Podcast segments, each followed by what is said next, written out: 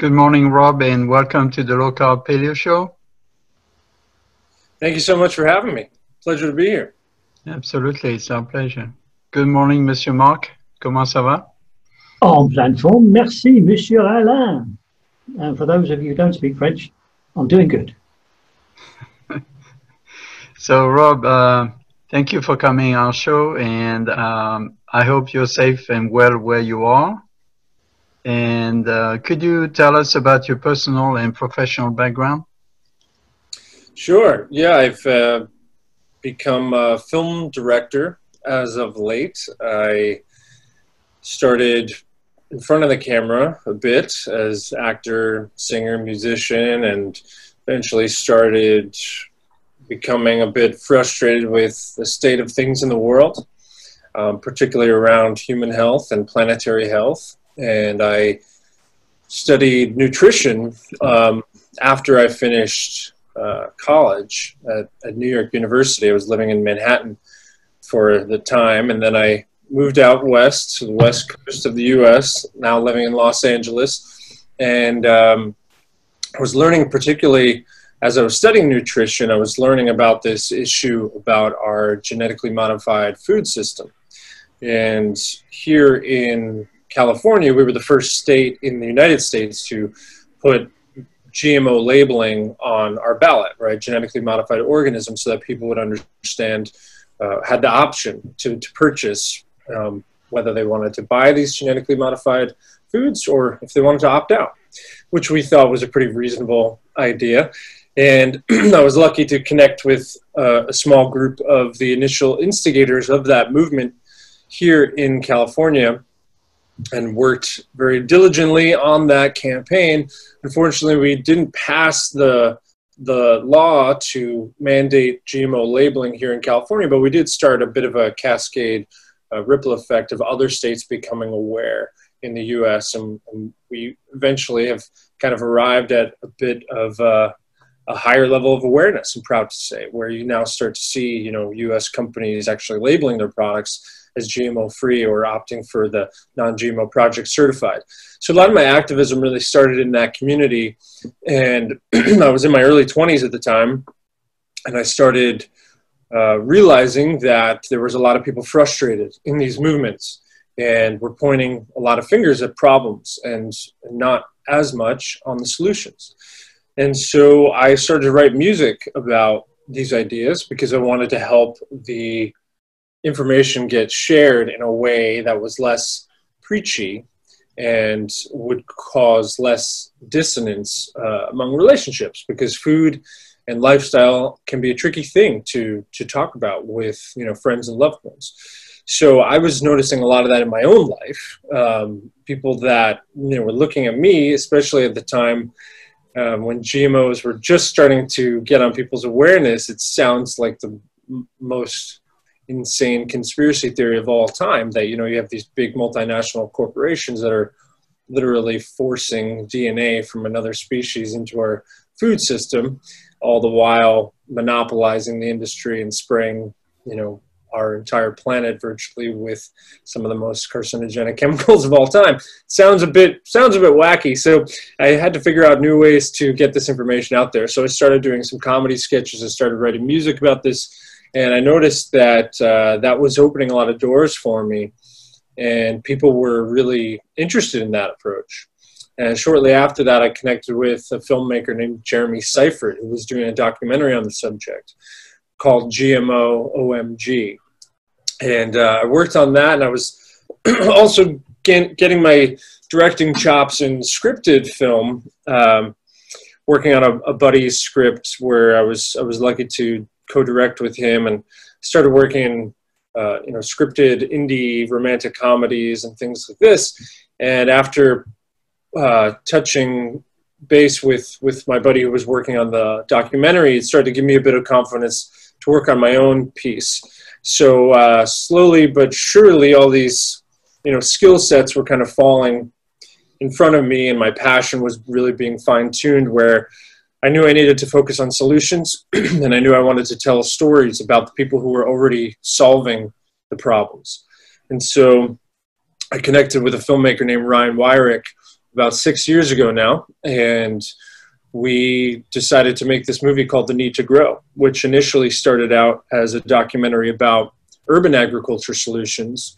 Really, we were we thought we would be looking at things like rooftop farming and LEDs, aquaponics, hydroponics, or things of this nature to try to get young people excited about what was possible to how to grow food in a small space closer to cities. And as we started on this journey, mostly filming in in the U.S., a, a bit in Canada, we uh, it quickly became clear to us how urgent this issue of soil health was, and how by focusing on our soil health, we could actually mitigate and theoretically solve a lot of other issues in our environmental systems. So we can spend some time diving into some of those because it really addresses our water, our nutrient density, um, and, and maybe the most important is the ability to draw down carbon and store it back in our soils really where it belongs.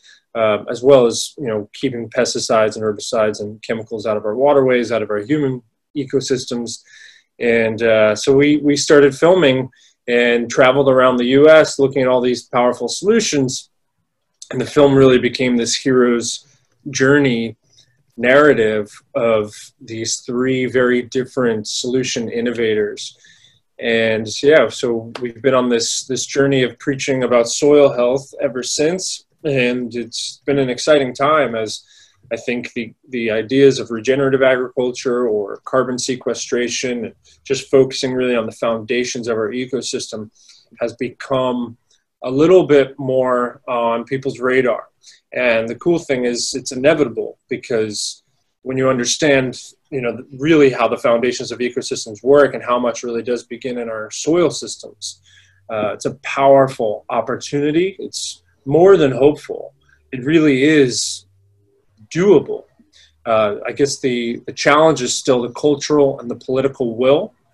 And that's why I think storytelling and you know the conversation like we're having here today is part of that solution because the more people find out about the potential of soils to actually heal uh, so much of, of what we're struggling with today um, it's really quite inspiring and i think can invite people into the conversation rather than shaming them about something that they do or don't do but but actually showcase some really accessible solutions so that's kind of what my work has been all about is trying to bring people to that next step whatever that is, wherever they are on on their journey of environmentalism or eco consciousness, however they want to think about it. You know, what is that next step for you? Let's get you there and keep moving forward. So uh, that's a bit of it in a nutshell. Yeah, sounds good. Um, what kind of reception did you get on your movie in general? Yeah, so you know, coming from a background of scripted filmmaking, um, and I spent many years looking at, you know, the psychology of communication.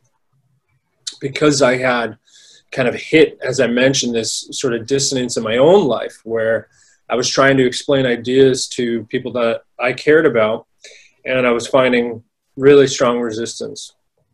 And I realized that so much of it has to do with the way that the message is presented. Some often, so often, it's not about the message itself, but actually the messenger and how that what that relationship is between you know audience um, and the whether it's the you know speaker or just person who's sharing that that knowledge and so when i stepped away from doing a lot of that in my own personal life um, to kind of I guess let people off the hook a little bit about some of the things that they were participating in. Um, I realized, you know, how do I do this in a way that the people don't put build walls up immediately? And so what we saw was what I saw earlier in my career was, you know, through comedy and music. Our documentary is certainly not comedic by any uh, stretch of the imagination, but what we realized was that storytelling was so important to that. And you know the brain actually works in interesting ways. You know you can hammer it with fact after fact after fact. And it actually doesn't quite register in the same way that a descriptive story would. And even if the story were false you know or embellished with details say you know in a fictional narrative um, the brain actually has a different way of storing this information and you will remember more about a story, particularly if it has a human or could be an animal that is somehow personified, right, where you relate and see yourself in that story. Um, you actually remember this and recall it way more, you know, scientifically. So than just hearing fact after fact, uh, particularly if it's coming from a shame perspective. So with us, we were really lucky to stumble upon these beautiful uh, characters, these heroes that were all on their own hero's journey and we didn't know what the story was going to be initially. As I said, we had kind of different ideas. And when we found these amazing people that were working on solutions around the country, um, the story kind of wrote itself for us. And so what happened was we ended up following them for years in the midst of some really interesting challenges, struggles, seemingly some defeats, but ultimately kind of the phoenix rising from the ashes. And so we ended up having, you know, something very similar to a, a three act narrative that you might see in a, in a scripted documentary because we just, you know, we stayed, we were patient, and we followed these stories for as long as it took. And I think that has been the key to the reception of the film is that people are able to actually identify with these with these people that they're watching on screen not necessarily that they would do the solutions exactly as they see them, but that they can see a bit of themselves in there. They can see resilience, they can see perseverance, and um, they can see the challenge that we're all facing. And so the response has been profound. You know, in our first week of releasing the movie, it was screened in 175 countries around the world. And we were kind of blown away by how many people have written in and saying, you know, this has given me hope for the first time in a long time. And I've been inspired to either restart my garden or start planting something for the very first time ever. Uh, you know, a big part of our message is to try to grow some percent of your own food, but it doesn't even have to be food. If the first thing for you is just, you know, growing your first plants, or maybe it is an herb indoor, or whatever it is, you know, that first step to get the get the ball rolling. And uh, the number of people that have said, you know, I realized how important composting was, you know, turning our food waste back into healthy new soil, and why that's a huge part of the solution. So, you know, it's it's just been really, uh, you know, beautiful for us and rewarding. The biggest reward has always been when we hear people say that they've they've adopted a new, you know, lifestyle or they've changed something even if it's now i'm going to go to my farmers market for the first time or i'm buying organic for the first time. Whatever that may be you know all of those things just mean the world to us because we know that you know we're part of the ripple effect. It doesn't have to be one solution and it doesn't have to be one film that solves the entire thing. But we've been i think on the right side of history here talking about soils at a, at a time when um, it will become a bigger and bigger deal particularly as folks you know make that connection with carbon sequestration as our plants photosynthesize and draw down atmospheric carbon dioxide and actually can pump through carbohydrates, those sugars through their root systems. And the importance there is the microbial life in the soils. So we've kind of opened people's eyes to this beautiful, you know, galactic world that is happening right under our feet. These trillions of microorganisms that actually are the foundation of all life on Earth. So we get a little bit nerdy in the film, but through some cool animations and and some great music. And um, but ultimately, it's a human human driven story, and I think that's why it resonates so much with people. Sounds great. Um, so again, what is the title of the movie? The film is called The Need to Grow, and Need it's grow. Uh, narrated by an actress and activist named Rosario Dawson. Okay. she does a beautiful job, and uh, yeah, it's it's available now on, on Vimeo and in the US on Amazon. But we periodically do some worldwide free screening events, so you can look for that. All right. Well, um, for the record, I'm, I'm going to request a, a, free viewing. I haven't had a chance to watch it yet, so uh, I would like to take a look at it for sure. I, I know about, oh my God, uh, GMO, oh my God. And I also wrote a whole book on anti-GMO myself, so I'm familiar with the issue. Um, yeah, and we can always so, do a, a, very nice um, review for you as well if you want. Oh, awesome! Thank you. Um, Let's see. So you said we can find it on uh, Vimeo and Amazon, right? Yeah, U.S. only for Amazon. We kind of Okay. did a, a, a different distribution model, and um, that was part of, I think, how we reached so many people initially was through a lot of our partners in environmentalism that stepped up to the plate and helped us share it around the world totally for free. so we actually just just did another big free screening a few weeks ago. So yeah. Good, good. So what is, uh, you have a website as well? Yeah, just the need to grow.com. Yep. And Sounds also great. social media is at the need to grow, Instagram, Facebook, Twitter. hmm So being in California, what has been your experience with the COVID-19 situation? Well, um, I live in a major city, so it's been it's been interesting. Um, yeah, it was what what initiated my wanting to escape to Montana just just the other day. Just spent ten days out there, beautiful Glacier National Park, and um, yeah, we've been. You know, it's it's like many places around the world. It's confusing and. um I think disempowering in a lot of ways and just making do with with the best that we can you know my personal um, interest has been trying to make sure that my friends and loved ones are still getting outside as much as as much as they should and Mhm. not feeling you know so isolated from nature um, because we know how important it is to get outside and breathe fresh air you know our indoor air is incredibly more polluted than our outdoor air, um, except for maybe the circumstances of extreme fires, which we have had here in California as of late. Mhm. But um, in general, you know, getting outside, breathing fresh air, getting exercise, and, and most importantly, is probably getting sun exposure, healthy sun exposure, and getting some vitamin D. So Yeah. uh, for me, it's been, you know, how do I manage this isolation while trying to maintain my health protocols and I, i'm an avid trail runner so i i'm lucky to get out there. In the very beginning they closed the trails which was kind of frustrating um, Yeah. to say the least. But uh, you know it's all about finding those those spaces where you can do that and, and find some peace. But you know it's i hope it's been a wake-up call for people to be more engaged with their own health and take responsibility for their own health.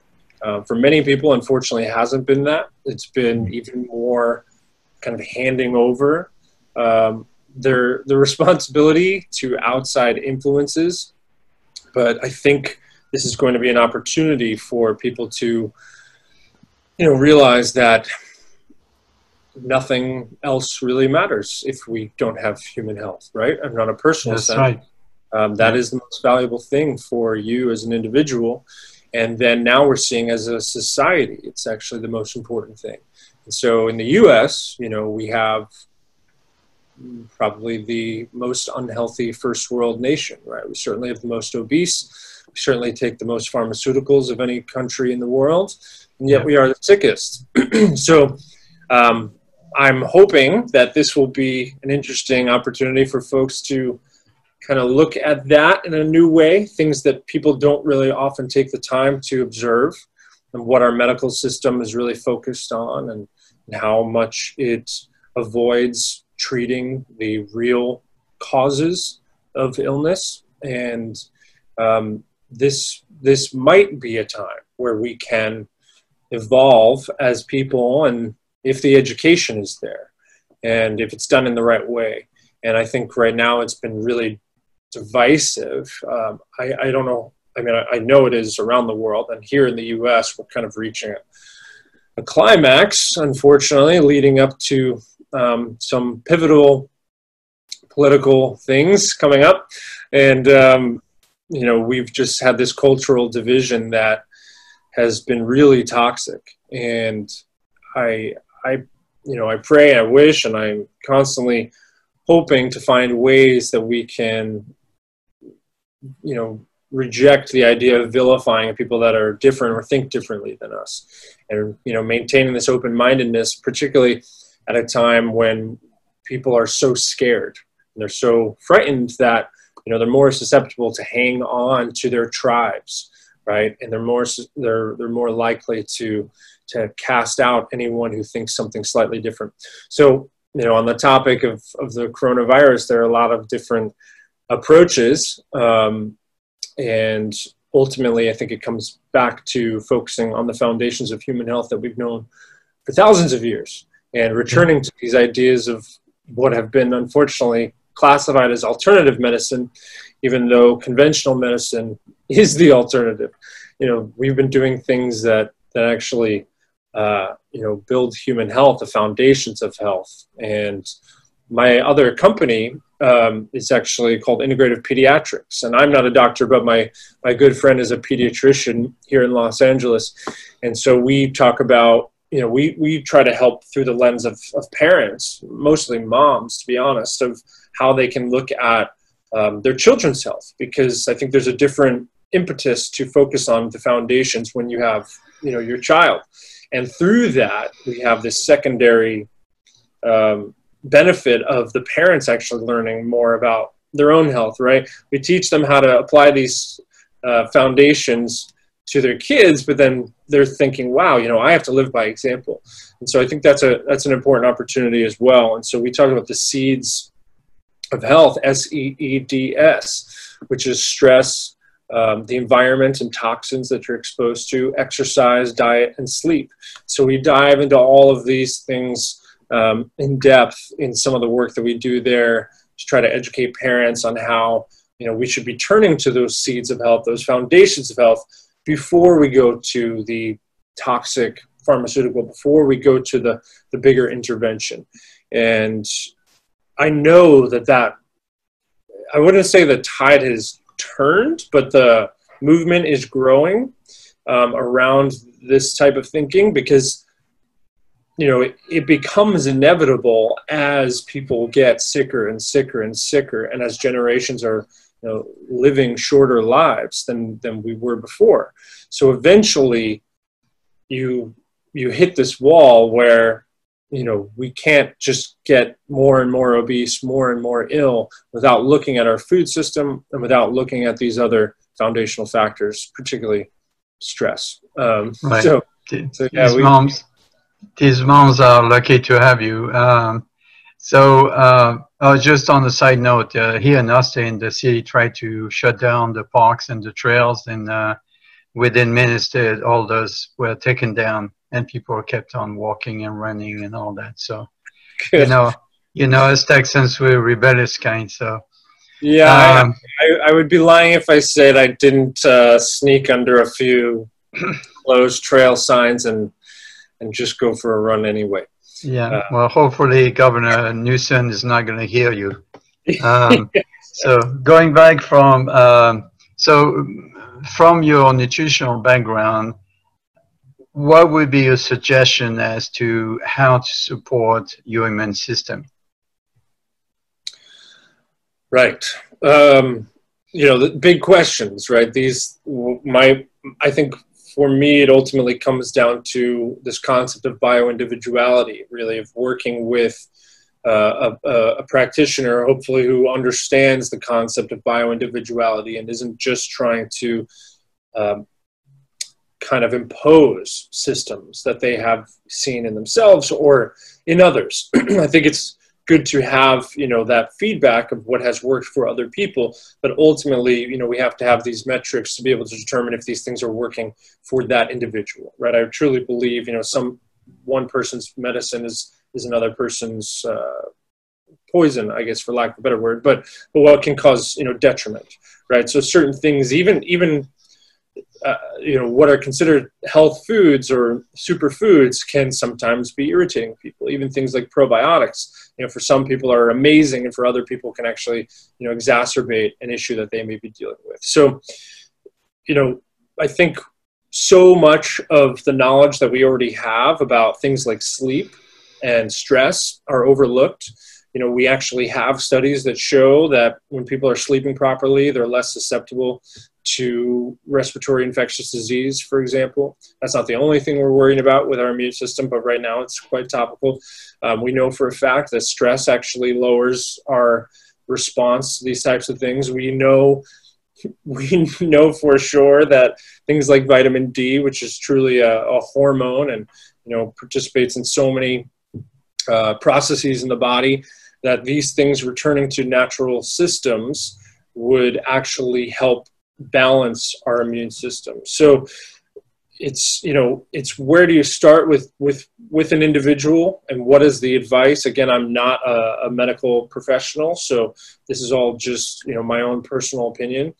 But um, every person is going to be different right? Are they lethargic? Are they depressed? Are they not connected to community or friends are they not going outside? Are they just eating junk food? For many people, it's a combination of a lot of these things. And so it's where do you start on that wheel of making small changes to get people to see, wow, this is doable and, and enjoyable.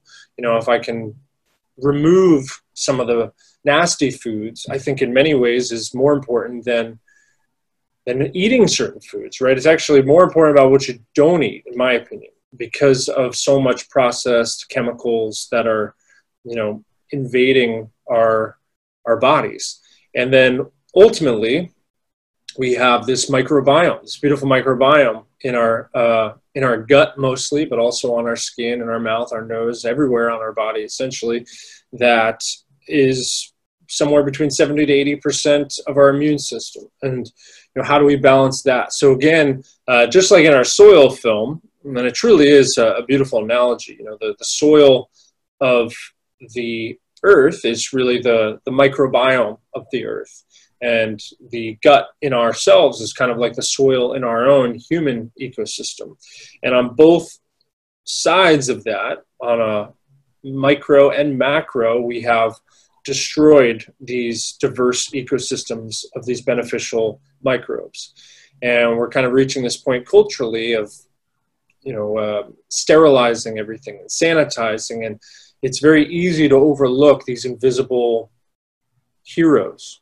And they really are you know there are some villains right? There are some viruses some bacteria that we don't want to be around but ultimately there is an invisible uh, cosmic level ecosystem that's happening all around us all the time whether it's under our soil or whether it's inside of our own bodies and these microbes you know in a in a tablespoon of soil you could have 10,000 different species of microbes.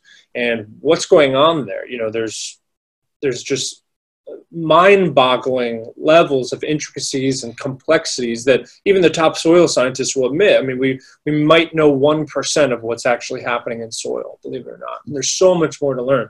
We literally know more about the stars in our in our sky um, than we do about the soil under our feet.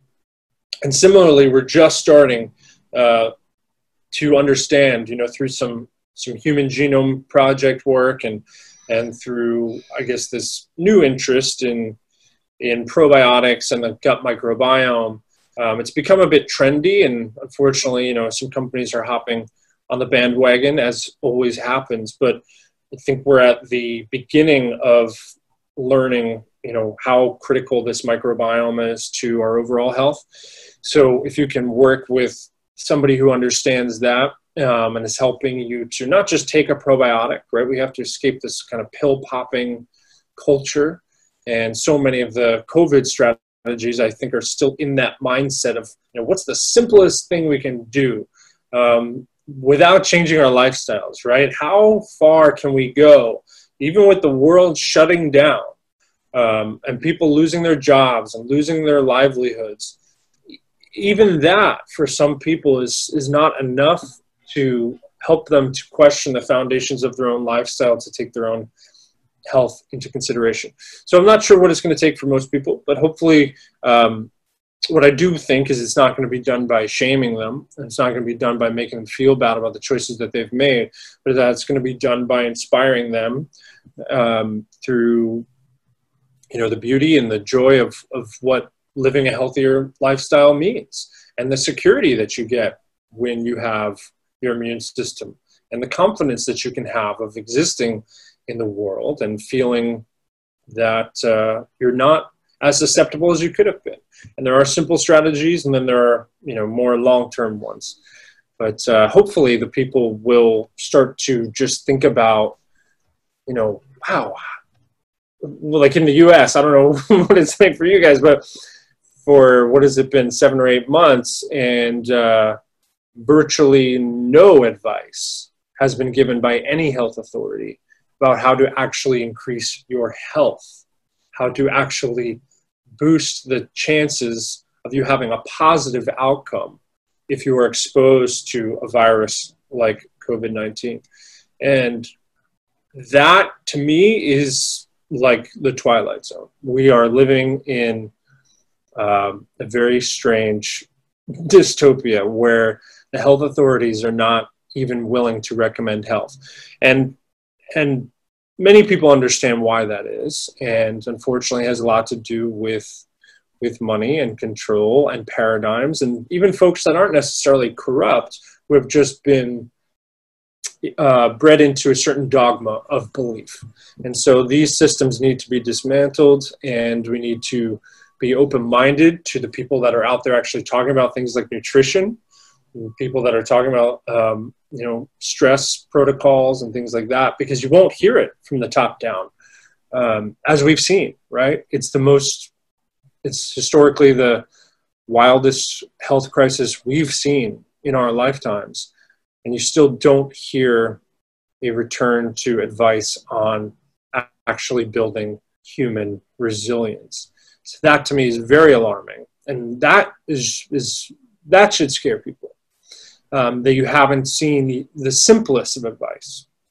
And why is that? And you can look into many years, even before this this issue, um, where some of our you know health agencies have really been looking out for the very companies that, that profit off of this more than more than the people themselves. You know, in the U.S., virtually every every major environmental or health agency has for a long time been prioritizing the well being of the corporations that they're supposed to be protecting us from. But it has been the exact opposite. You know, instead of looking out for the people, and keeping them in check, they look out for the well being of these corporations. So that has a lot to do with funding, politics, lobbying, and uh, until we break that off, I don't know if it's going to change when. Well, know, it's it's pretty well it's pretty well known that uh, the heads of the FDA and the CDC are in cahoots with the pharmaceutical industry and and uh, and they switch. You know, they either work for the government and support the pharmaceutical industry, and as soon as they get out of the government, they go back to work for the same company. You know, like. Um, correct me if I'm wrong, but the, the head of the FDA used to work for Monsanto, right?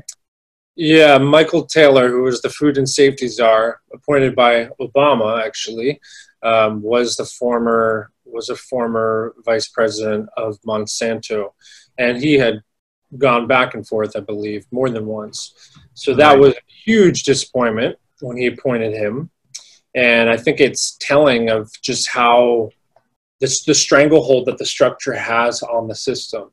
And um, you know it, it, may not be right that that everyone is evil or in on something or in some back room you know devising plans against everybody but it's just the fabric of capitalism's grip on how laws and how decisions are made and they know for sure i mean the pharmaceutical industry um, certainly has a has a huge grip on both sides of the political parties here in the U.S. And um, as you mentioned, yeah, the FDA has has been certainly infiltrated um, by yeah, the very and, industries and, that it's and that's just one. Uh, the heads of the C- CDC, which is a private company, by the way, is also highly connected to the pharmaceutical industry. And my uh, personal opinion is that they are they are dragging their feet and delaying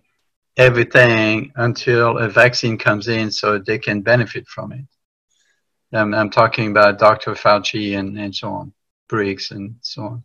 It would And- it would certainly line up with many other strategies that they've done over the decades, and uh, you know, particularly in the last 40 years in the U.S., the pharmaceutical industry has you know really taken over, uh, and uh, you know, it's the uh, many people understand things like the oil industry having you know this this this big control over our politicians and how much we've delayed you know s- switching from fossil fuels to different sorts of, of strategies there. But uh, a lot of folks don't realize that the pharmaceutical industry is m- a much bigger lobbying lobbying industry than oil even. Yes, Uh, yes, by far, uh, they've been the biggest funder of politicians for many, many years. And right, right. you We have should, to ask uh, yourself why, right?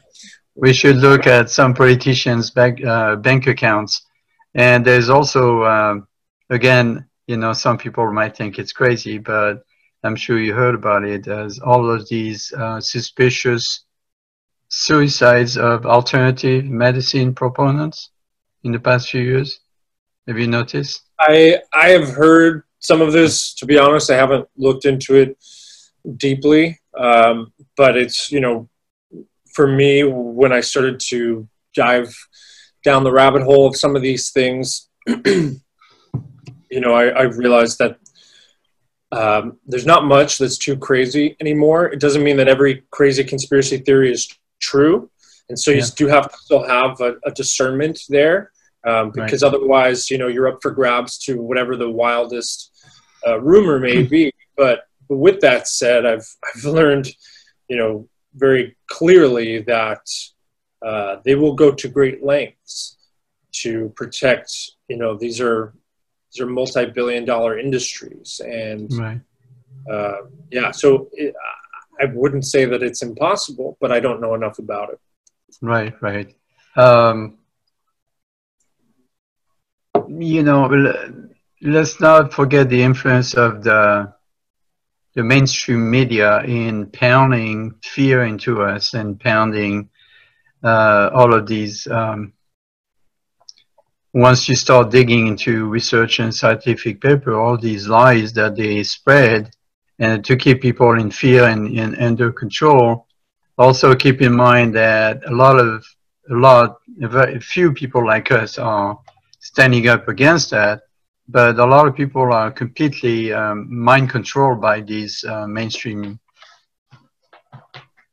messages Yeah. uh, and a lot of people i mean just uh, this morning i saw pepsico um, quarterly report and uh, their snack business has gone through the roof because people stay home, they stay in front of the TV, they watch these news, they get scared, and they stay confined by their own choice when it's really not that bad out there. So, you know, we're talking about people getting sicker because they keep on stuffing their face with, um, you know, fast food and, and garbage processed food.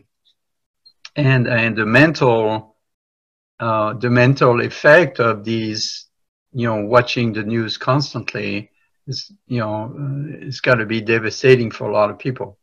Can you address the mental and emotional issues uh, related to that situation as well? Yeah, absolutely. You know, it was a big reason why for the past 10 days I finally got myself to unplug from all social media, Instagram, Facebook, and took a break and didn't watch any news. And, uh, you know, the whether it's through the mainstream media or even through social media, you know, has kind of become infiltrated by these algorithms and censoring and things like this, where they're helping to direct whatever narrative is, suits them best. And really, that's ultimately to keep people on devices as long as possible, whether that's their phone or whether that's the TV. And I don't think, in many ways, that the industries themselves um, are really I don't think their priority necessarily is to drive fear from them. What they've realized is that that is the best method to get people to watch longer or to stay on something longer. And so there's, you know, very real psychology about uh, how much fear will keep you listening or alert, right? I mean, we obviously evolved that if someone's just telling you a nice story about their kid, you know, having a fun soccer game, you know, you may, you're going to probably be less uh, in tune to, hey, there's, you know, this big dangerous thing that's coming into town, right? It's, wait, what? You know, tell me about that. So, you know, we, we know for a fact that if you say, you know, oh, coming up at 10, you know, there's the, murderous whatever thing that's you know plaguing the streets um, whether that's people or a virus or you know it doesn't it could be a storm you know whatever it may be that the longer that you can keep them hooked on you need to hear this thing later coming up because if you don't you're in danger right? So we know for a fact that danger and fear will actually keep people in their seats because we've evolved to want to protect ourselves. And so when you start to recognize that these industries on the news, you know, also are funded, uh, at least one third of their commercials are pharmaceuticals, then those that's really who they're working for, right? They're selling those ads. So how does a business structure work? Well, if I can get you to watch more ads, I make more money as a network right? And so I think it's often lost on people that the news is a show like any other show, right? It is entertainment in some sense, and it is a business, most importantly. And so they have to, they are like all businesses, you know, incentivized to try to build profits as much as possible. And so if you do testing on psychology and you realize, you know, wow, fear actually will keep people watching longer. Therefore, we make more money on our ads. We can charge more, and you know our business does better. So, looking at it from a business standpoint, um, it becomes very clear why they would want to continually perpetuate fear narratives. And you know the social media thing has, like I said, has has become unfortunately uh, less free, for lack of a better word, over the over this past year and it's similar you know now they know that young people particularly are just scrolling endlessly and how do i get them to watch more ads? How do we get them to see more ads? And so we curate and we hack their brain. And there's a great documentary that just came out on netflix called the social dilemma which i highly recommend. And um, you know we'll give you an insight as to how much psychology has actually gone into the into the creation of of our social media. Because things like Facebook have become where a lot of people turn for their news now. And, you know, that is just obviously, or it's obvious to some of us, has become just an echo chamber of, you know, the things that will validate your belief system. So also, so as much as fear works really well, well, validation and confirming your bias also works really well. Um, it's a nice reward system to show you, hey, everyone else thinks just like you. You're right. Those other people are wrong. Um, and so, you know, we have this curated, individualized, you know, feed on our Instagram or our Facebook. And again, it's really from their point of view to sell ads. And you know, it's it's capitalism at the core um, of of most of this corruption. So I think people need to understand that and hopefully try to break free and think how can I support the things that I want to see more of, right? As important as voting is, well, we vote every day with the things that we purchase. You know, you literally vote three times a day if you eat three times a day. What do you want to see more of in the world? And that can be hard for some people with financial, um, you know, challenges, but how do you move in the direction and figure out ways that we can actually send you know we literally are voting with our dollars right you are investing in a company. If you buy from coca-cola you are investing in plastic pollution. You are putting money into the biggest plastic polluter on the planet of plastic bottles. And you know if you buy from a farm that is degenerating our soils and yet you are really passionate about environmental solutions, well, then there's an opportunity here to make that connection that I can actually, you know, send my dollar, send my investment, and send my vote for something um, through my purchases that will actually regenerate ecosystems and or regenerate my own health. And so, you know, it's breaking out of advertising. Like you say, we see Pepsi's stock go up, Amazon goes up, Facebook goes up, right? All these creature comforts. And I think a lot of people are psychologically okay with, you know, being grounded right now. There's this kind of collective, what I feel is sort of this collective shame of what we've done to the planet and to ourselves. And many people are so socially anxious already that to be quarantined or to be grounded, I think there's a subconscious level of people thinking that they deserve it and that that we are supposed to be like that we failed somehow as a species. yeah but that is that is being implanted by you know uh, by some people on high this whole guilt about uh, global warming and the green projects and you know so on and so forth. So uh, personally, I do not believe, and it will not influence me on my on my decisions. Um, I'm doing my part to pay attention. You know, I, I do support and I eat, uh, you know, healthy farm products and so on and so forth. I drive a hybrid car. You know, I pay attention. Uh, you know, spend my my water, my electricity, and so on. Um, but if people feel that way, they should probably remember that a lot of that guilt is being pressed upon us by the higher higher up. Oh yeah, yeah. It keeps you able to be influenced by the next ad or the next, yeah. you know, you know, parent figure that tells you what to do. Because if you feel so disempowered and uh, guilt ridden that you messed it up or you're participating in something wrong, well, then you're more likely to listen to, you know, whatever the, the big solution or the answer that they tell you to do. Fall in line, follow this.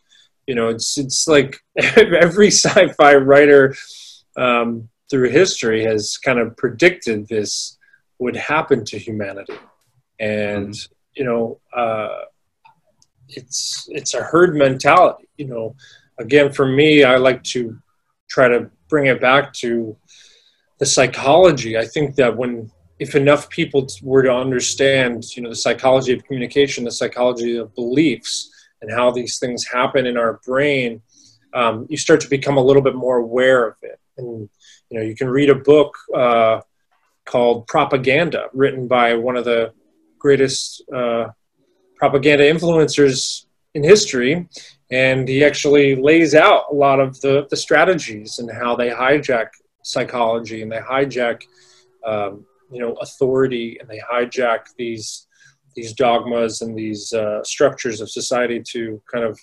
perpetuate fear, perpetuate beliefs, and sometimes through really clever subconscious indirect means. Um, but it's you know we'd be naive to think that that you know these big companies with billions of dollars at stake or these big governments or whoever is really hanging on to their power that they don't have people on their team who understand how propaganda and psychology works. You know they they do. They have these people. It's part of their strategy.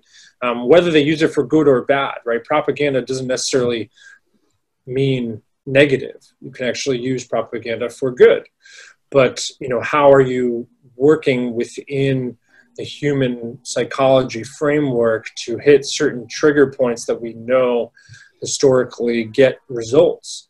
And it almost works it's eerie how uh, controllable people are uh, particularly when there's herd mentality. And that's because we're social creatures right? We evolved to go along with the pack because you think about the evolution of humanity, you know, to, to think differently to a point where people are so turned off by your uh, viewpoint, they would cast you out into the cave and you'd live there alone and you would die, right? And so in our very DNA, it's programmed in, well, you know, your lineage is going to die off if you don't comply with the group. You, it's literally your survival. You know, you can't survive alone. Maybe you would live one lifetime, but ultimately humans are social creatures and we, we do depend on each other. And so this like great evolutionary, what once was, I think, a benefit of, you know, figuring out, wow, I, okay, I, I should stick with the tribe, stick with the herd, and I will survive, um, has now become probably our greatest challenge in that we're unable in, in many cases to even consider ideas that our friends and loved ones don't deem acceptable. And you know when we vilify people who think something differently we have to recognize that they're participating in just their tribe right? What was the conditioning? What was the culture? What were the traditions? What were the beliefs that were handed to them? And i think people are inherently good when given the opportunity but more so we have this this psychological programming to fit in. Um, you know, no one wants to get up on stage in front of a group full of people and just be booed and have tomatoes thrown at them. It's a pretty terrifying fear. Everybody wants to get up and have everyone cheer for them, right? I mean, how good does that feel? So if I can say the things that my echo chamber are going to reverberate with positive and say, yeah, that's what I believe too, right? I mean, it's really hard to break out of that. It takes a severe amount of courage and uh, self awareness and uh, patience, and you know something that I still challenge with uh, that I'm I'm still struggling with myself to this day. Uh, I think I'm down my side. Mark, do you have questions for oh, Rob? Yes, yes, yes, yes. yes.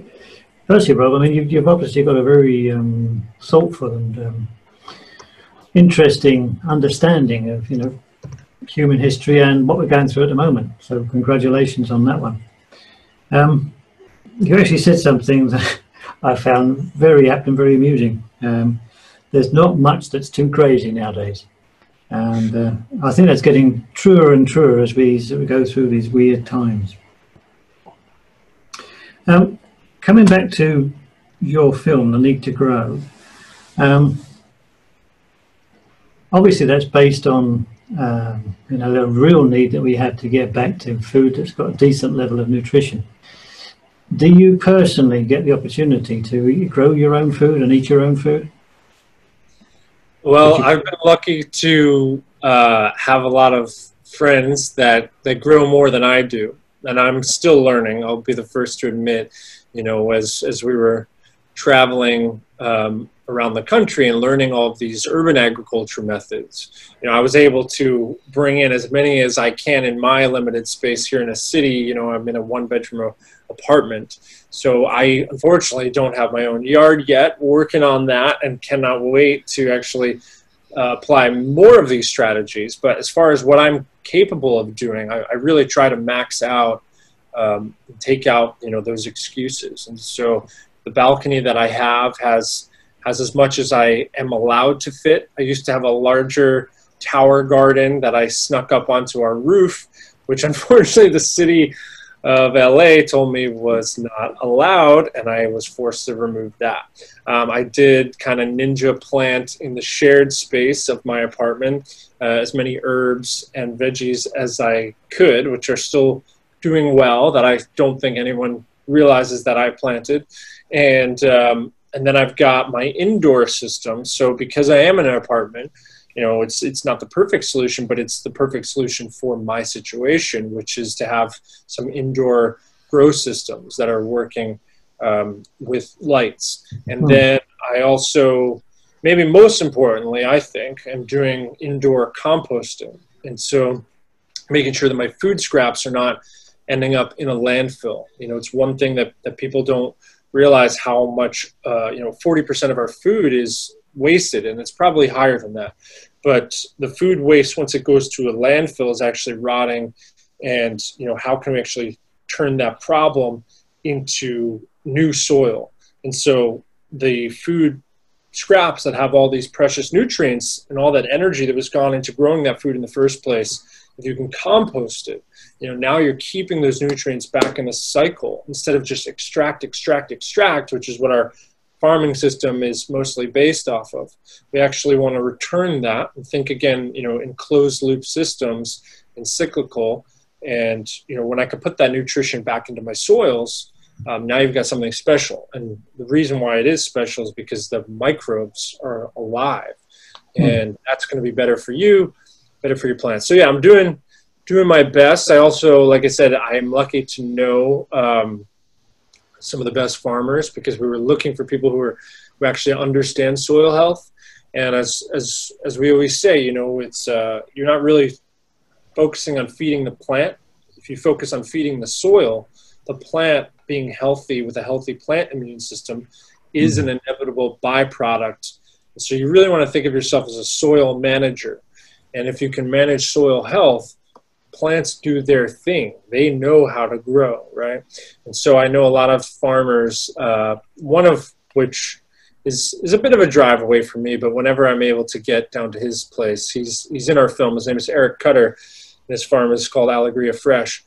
And uh, I'm still convinced it's the most nutrient dense food I've ever eaten. We've seen some of that in, in some of our testing, but when you taste produce grown as fresh as possible, uh, it's a game changer. And so that's why I think growing food, particularly for young kids, you know, if, if they're not interested in a tomato or a cucumber, when they grow their own food, they certainly will be. If they participate in it, you know, there's a huge transformation that happens there. Yes, indeed, indeed. So when, when you're out visiting the farms, did you go all over the states? When we first started the film, yeah, we actually were initially we wanted it to uh, focus on urban agriculture, and so we were visiting as many major cities as we could. So, you know, New York, Boston, Portland, Seattle, San Fran. You know, we were bouncing around, um, and so we we didn't really get as much time as you might expect from a, a, a food film or an agriculture film out on large scale uh, farms, mm. and that was partly intentional at first because it wasn't our it wasn't our mission when we were trying to make the story. And then over time you know the, as the story kind of was writing itself as these things were happening with people um, as you'll see in the film there, there's kind of some unexpected twists and turns in their personal journeys. And what we you know arrived at was we, we felt that we had a movie that really showcased what, what people could do at all levels um, mm. so there wasn't just large scale agriculture, of which other people have done great films on that. So we we just took a different approach. So so yeah, most of our most of our the people that we know, we've some yeah we've got we've got friends now, luckily in, in many cities. So when we go to visit, we can get some some awesome food.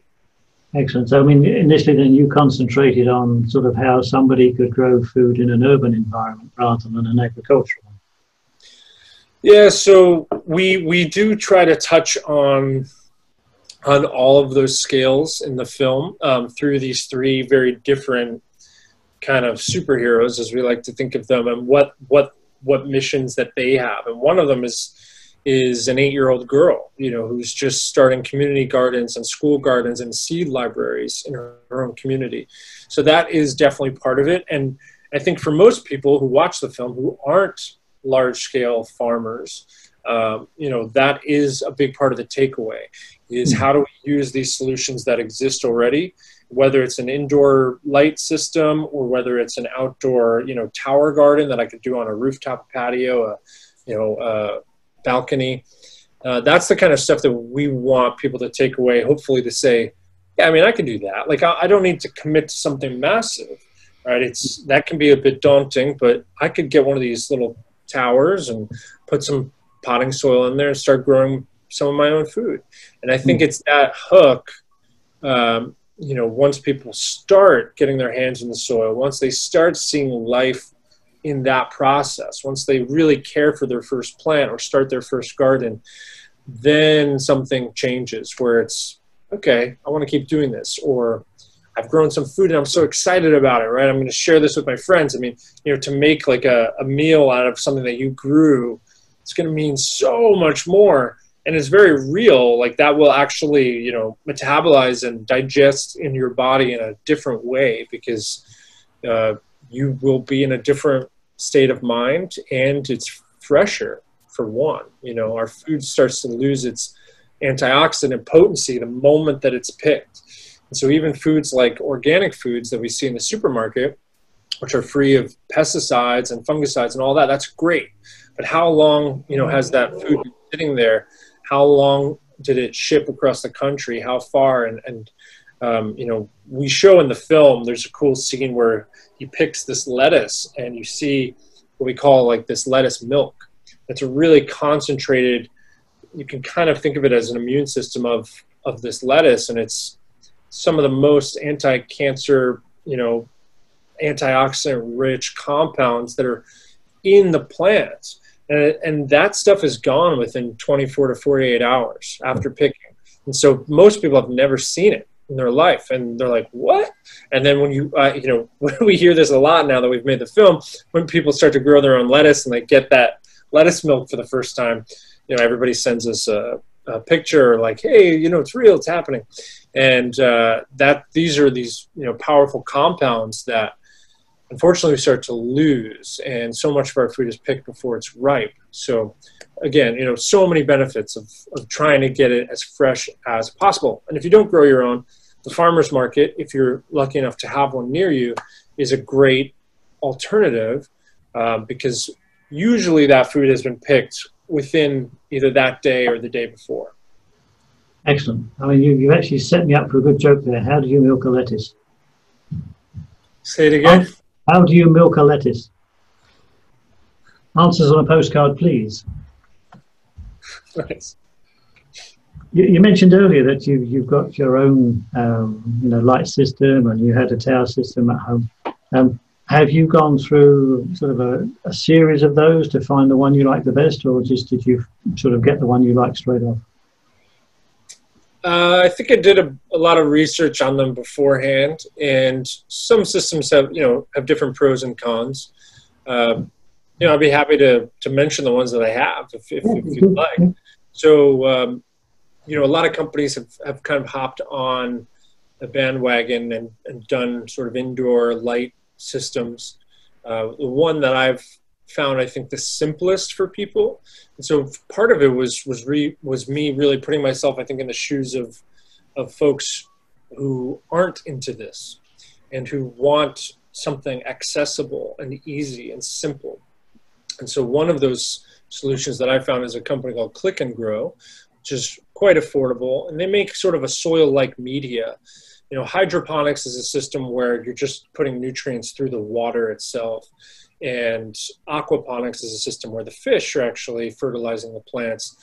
And really you know there's they can't really replace soil. Ultimately in my opinion it will never quite match the way that nature intended.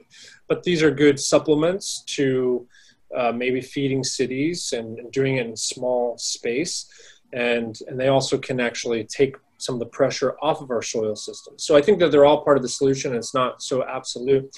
So this company, Click and Grow, is doing, uh, you know, it's an automated light that's above your plants.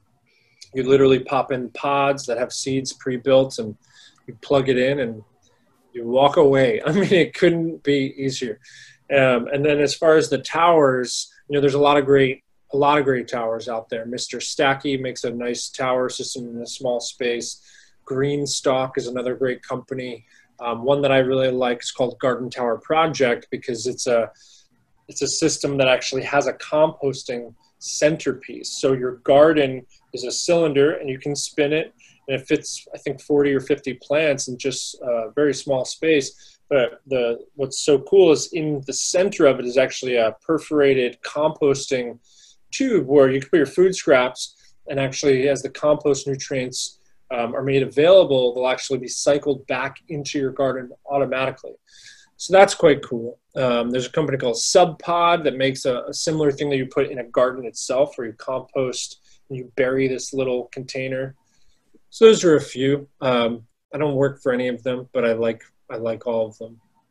Excellent. And you haven't got into wormeries and things like that at all yet? Into worms? Wormeries, yeah. You know, yeah. Yeah, so my so yeah, exactly that. Um, well, that garden tower project would be optimized by by doing vermiculture, right, or worm composting. And my indoor system, believe it or not, yes, is uh, is vermicompost. In, in fact, that's really the only way you can do it indoors. Um, and so, yeah, I've got I've got my red wigglers, my little worms, and uh, I just left them for a while. I was, I was quite concerned, and I came back and they're all thriving. And there, once you get that going, you know the the system that I have, it slides right under my kitchen table. I mean, you would never know it's there, right? So people would come over. You know, it may weird people out that there's worms there, and I'll admit it was a little strange even for me. Are they going to crawl out? What's going to happen? But you know, they stay in their in their system, and you know, I put food scraps in there, and depending on what the food is, if it's something thinner like a lettuce, or if I chop it finely, uh, you know, it's gone in almost a day. I mean, you you return to that a day later and search for the remnants, and it's virtually gone in a few days. Almost anything you put in there, and so that's really quite cool. Particularly as you learn about the science of of soils and how precious they are and how much they're depleting around the planet. You know, the UN had estimated that we only had 60 years of farmable soil left on our planet because of the rate that we deplete our topsoils. So we're destroying soils about 10 times faster than they can regenerate, but in nature at least. But we actually are able to regenerate soils quite quickly mm. through things like composting and regenerative agriculture. So yeah, when you transform that now you've got even more incentive to expand your garden or because because you've got this soil and what are you going to do with it so uh, th- those two habits i think you know feed into one another yeah yeah on, on the sort of the you know the larger scale farms have you worked at all with the Savory institute i haven't worked with them personally but very well aware of their work and mm. uh, admire of, of some of the work that they've done yeah, yeah. I, know, know, about them. We've, been, we've interviewed um, Chris Kirsten a few times, and he's very much on the same page as you. Mm-hmm. Uh, but obviously, working with farmers to um, you know help them grow good good grass, good soil. Exactly. Yep.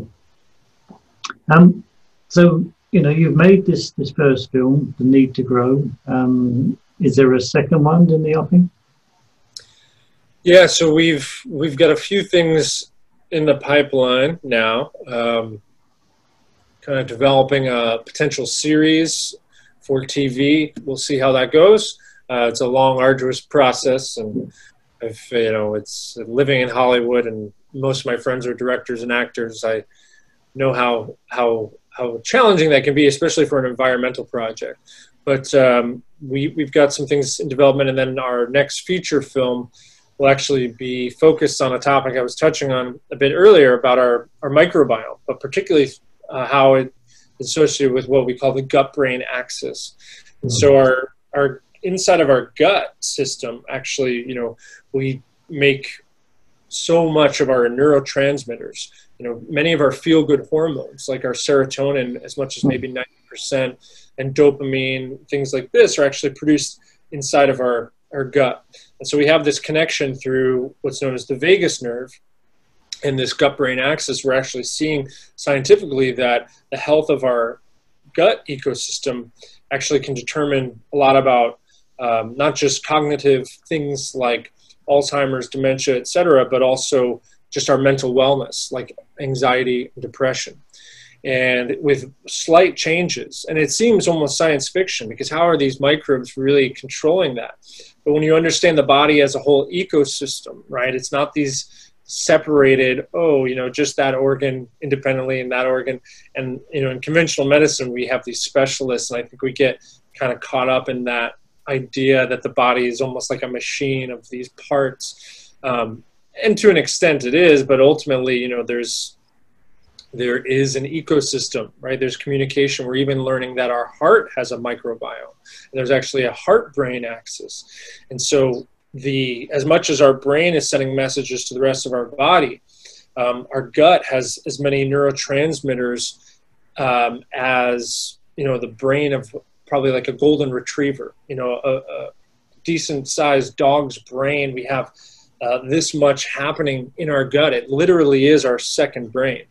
And so I find that interesting how, you know, historically we've had this idea of, of going with your gut, or trust your gut, right? Even before the science was showing that we literally have what is quite quite scientifically could be classified as the, the, the you know the makings of a brain. I mean, literally, um, you know, we've kind of known this all along, right? And you know, feeling with your heart and trusting your gut. You know, I really do think of these things as three different brains. You know, our instinct, right, our emotional center, and then sort of our logical thinking mind. And it may sound woo woo to people, but what's so exciting is that through you know, you know the, the genetic science that we've been doing over the past 10 years or so, um, it's really being proven that, that these things that somehow we've known in culture about trusting your gut or gut, gut instinct are actually really based in physiology and biology. Uh, so that's really exciting to us, and and even more than just mental health, you know, we're starting to learn about the other associations that are happening inside of our gut. So I think it's a really powerful opportunity because when you associate the depletion of our gut microbiome, that inner ecosystem, you know, we see all of these diseases happening, but you can actually associate, there's correlations being made now between even things like certain cancers with certain strains of bacteria.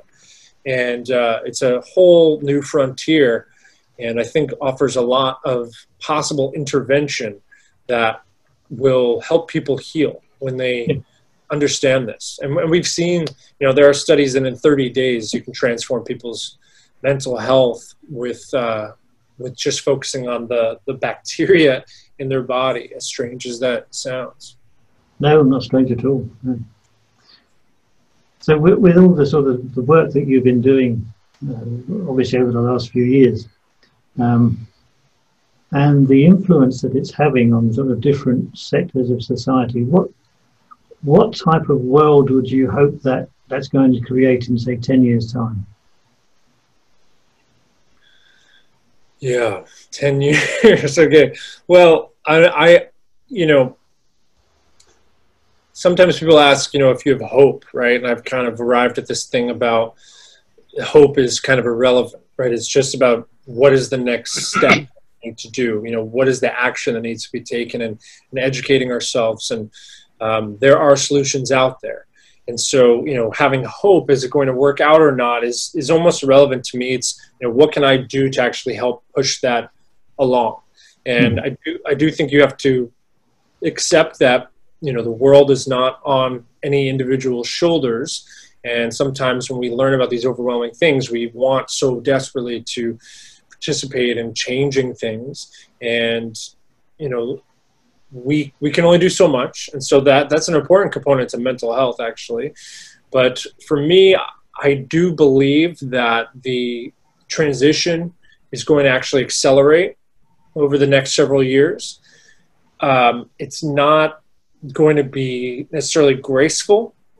Um, is probably what I. These are just predictions, right? They're, they're, they're just my guess at this point that the the regenerative or the healing future will come as a result of people being desperate for it. Um, you know, that these comforts that we've talked about have been hijacked into our psychology to keep us complacent and keep us participating, kind of enslaved in a certain system. And, you know, the crap has to hit the fan where, uh, it has to be on your doorstep i think for people unfortunately. And you know people are seeing these fires here in california and they're you know it's just it's these wake up calls that are happening or disease that you know finally strikes someone that that they know or you know a lot of times for people when they get really sick is when they change their diet finally right? They realize wow what have i been doing? Um, and it's only at that level of desperation. And i think on a human species scale, it will have to probably get even a bit darker before it becomes brighter. Um, that may sound pessimistic, but um, I think it, it actually is is optimistic in that you know humans when they see the, the the writing on the wall when it's like wow okay we've destroyed this much biodiversity we cannot survive as a species anymore. Um, we have to do something. And it sucks that it takes that you know that we are still moving towards the cliff's edge. And there will be some things that may be irreversible right? Some things that have been set into motion. And so i think we need to just continue changing. Um, we're not going to go back to really anything the way that it was nor should we want to right? We're always growing uh, it's part of the reason why we named our film "The Need to Grow." It was not just about food; it was about humans. You know, the need to grow up on these issues and the need to grow as individuals. And um, I think that you know these ideas of regenerating our soil, the ideas of localizing food, and uh, the resilience of systems. You know, in nature, biodiversity is everything right? The Amazon is a great example. You know, an invasive species is not going to take over because of how much biodiversity, whereas you look at a monocropped farm and then they're susceptible.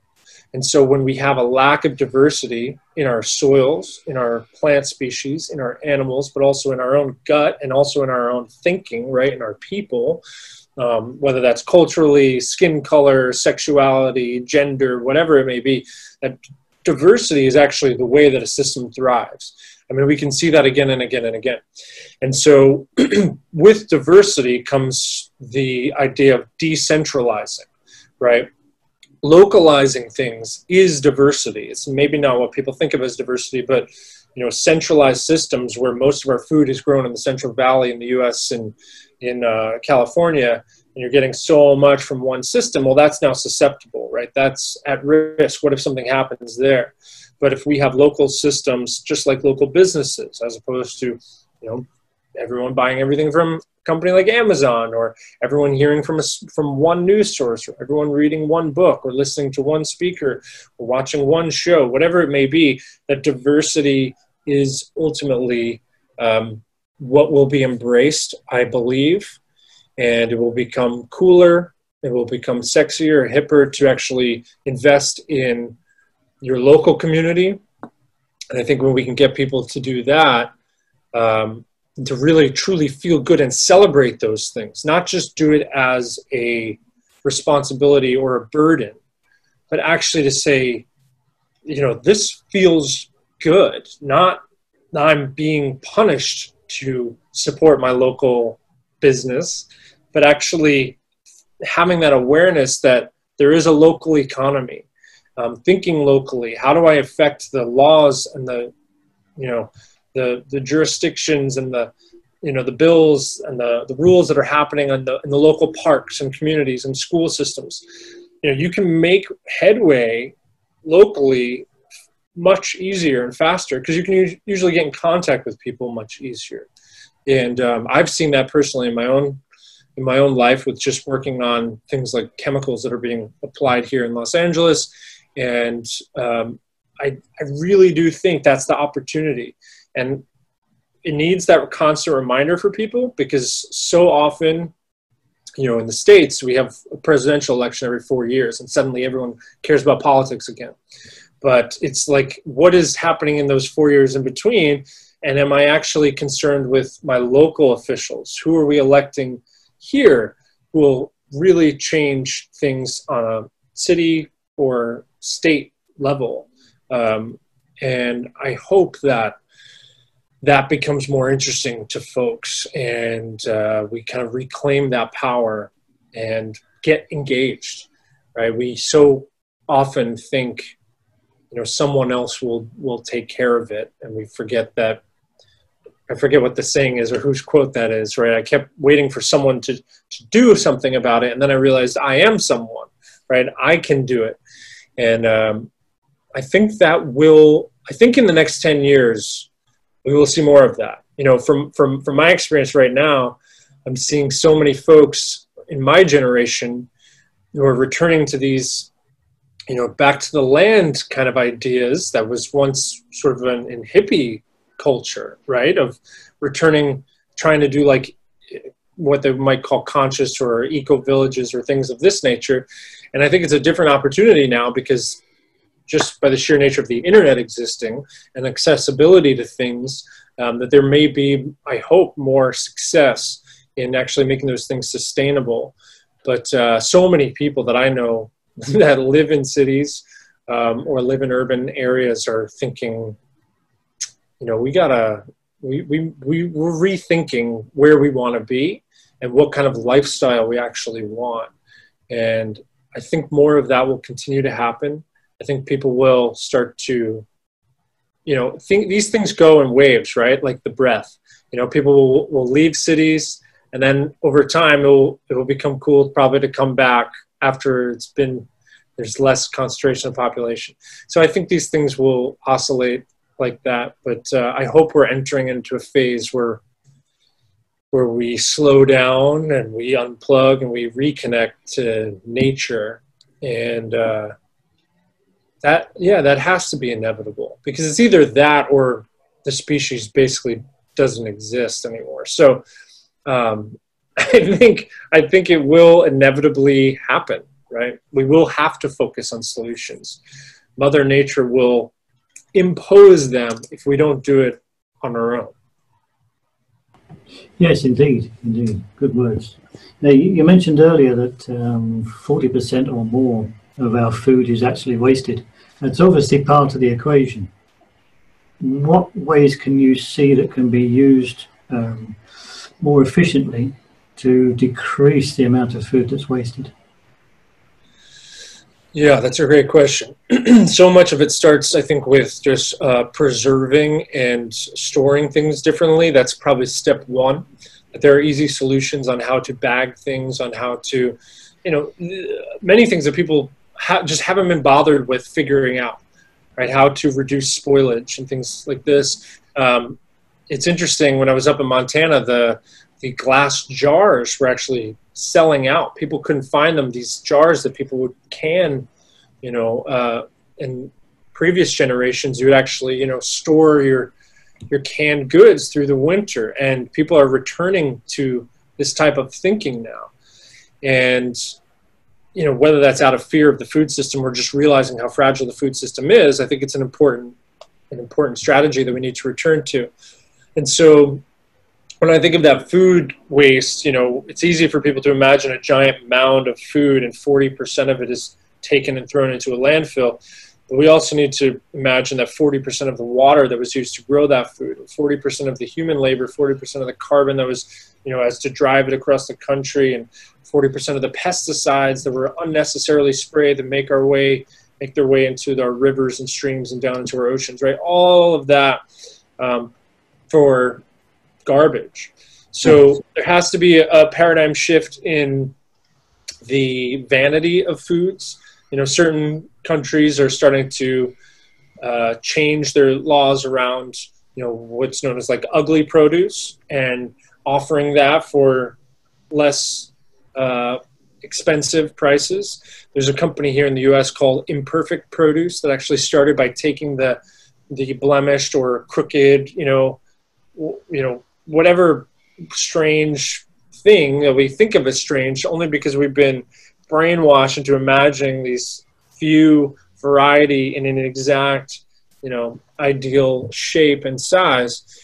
Um, when you grow your own food you're certainly not thinking that. You're not going oh this squash came out strange like throw it out right? You know you're still going to enjoy the nourishment just as much. And um, you know celebrating the uniqueness of that and so I think we, we will break out of those paradigms. You know, uh, supermarkets throw out so much because of the legality and the you know not wanting to have the liability of selling someone a you know rotting bag of spinach and and they are held accountable so having some of those uh, rules that changed for opportunity for supermarkets to at least donate that food is a big hmm. part of it.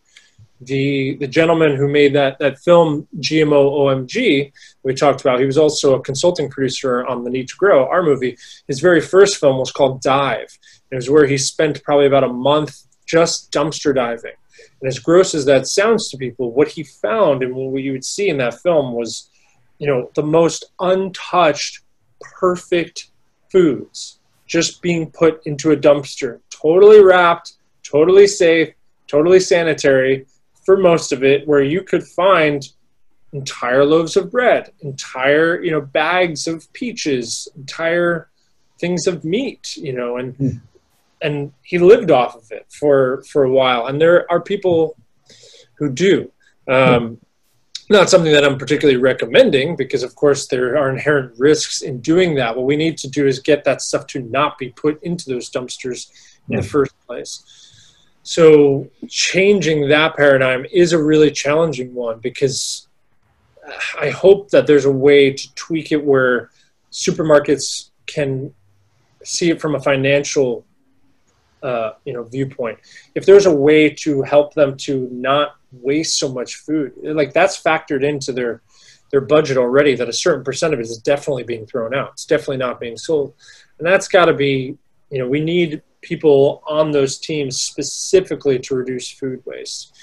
And there's a lot of great initiatives out there right? Finding just research your area and food waste and see if there's somebody that you can support or learn more about and how you can not not necessarily just financially support, but just hear about what they're doing and help spread the word about those opportunities because uh, we have to head in that direction. It's uh, you know there's a there's a great book called Project Drawdown um, by an organization and a gentleman by the name of Paul Hawken, who was the editor of a book called Drawdown, where they were looking at you know all the biggest opportunities for, where we could reduce our greenhouse gas emissions, and food waste was the number three on that list. And the only reason it wasn't number one was because they couldn't quantify the methane and nitrous oxide that is emitted from landfills from our food waste, which is actually immeasurable because there's just so much being sent to landfills.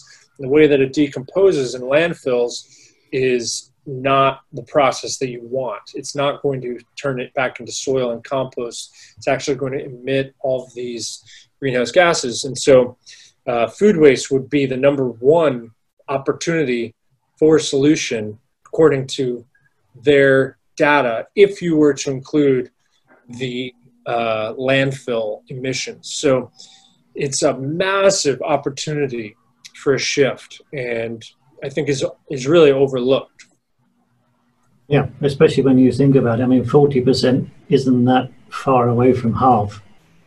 So if yeah, nearly half people, of all the food produced is wasted, yeah, many. There, I've, I have seen newer projections that put it somewhere actually around fifty-three percent. So, I, I wouldn't be surprised if it is if it is more than half, and that's just it's a shame. Yeah. Indeed, indeed. Um, you've given us a lot of information, um, very thoughtful and um, knowledgeable information. Where can our viewers find out more about what you do? Your website or social media and that type of thing. Yeah, so on any of the social media, just at the need to grow. So uh, that's Instagram, Facebook, and Twitter. And then our website is just theneedtogrow.com. So it's all the need to grow. Our company, you know, our film production company was called Earth Conscious Films. And it kind of evolved into what is now called Earth Conscious Life, which is our larger platform.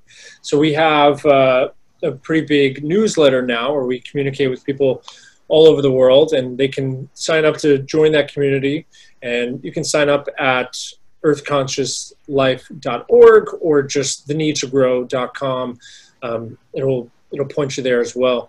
And um, you know, we we like to offer people a lot of these accessible solution opportunities and try to educate people on what they can do in these small steps to move us into the right direction and really thinking about human health and planet health as the same conversation, right? So taking these people who care about nutrition and and uh, and human wellness and you know, making that absolutely clear that these things are so intertwined that the same things that are good for our bodies are good for our planetary body and vice versa.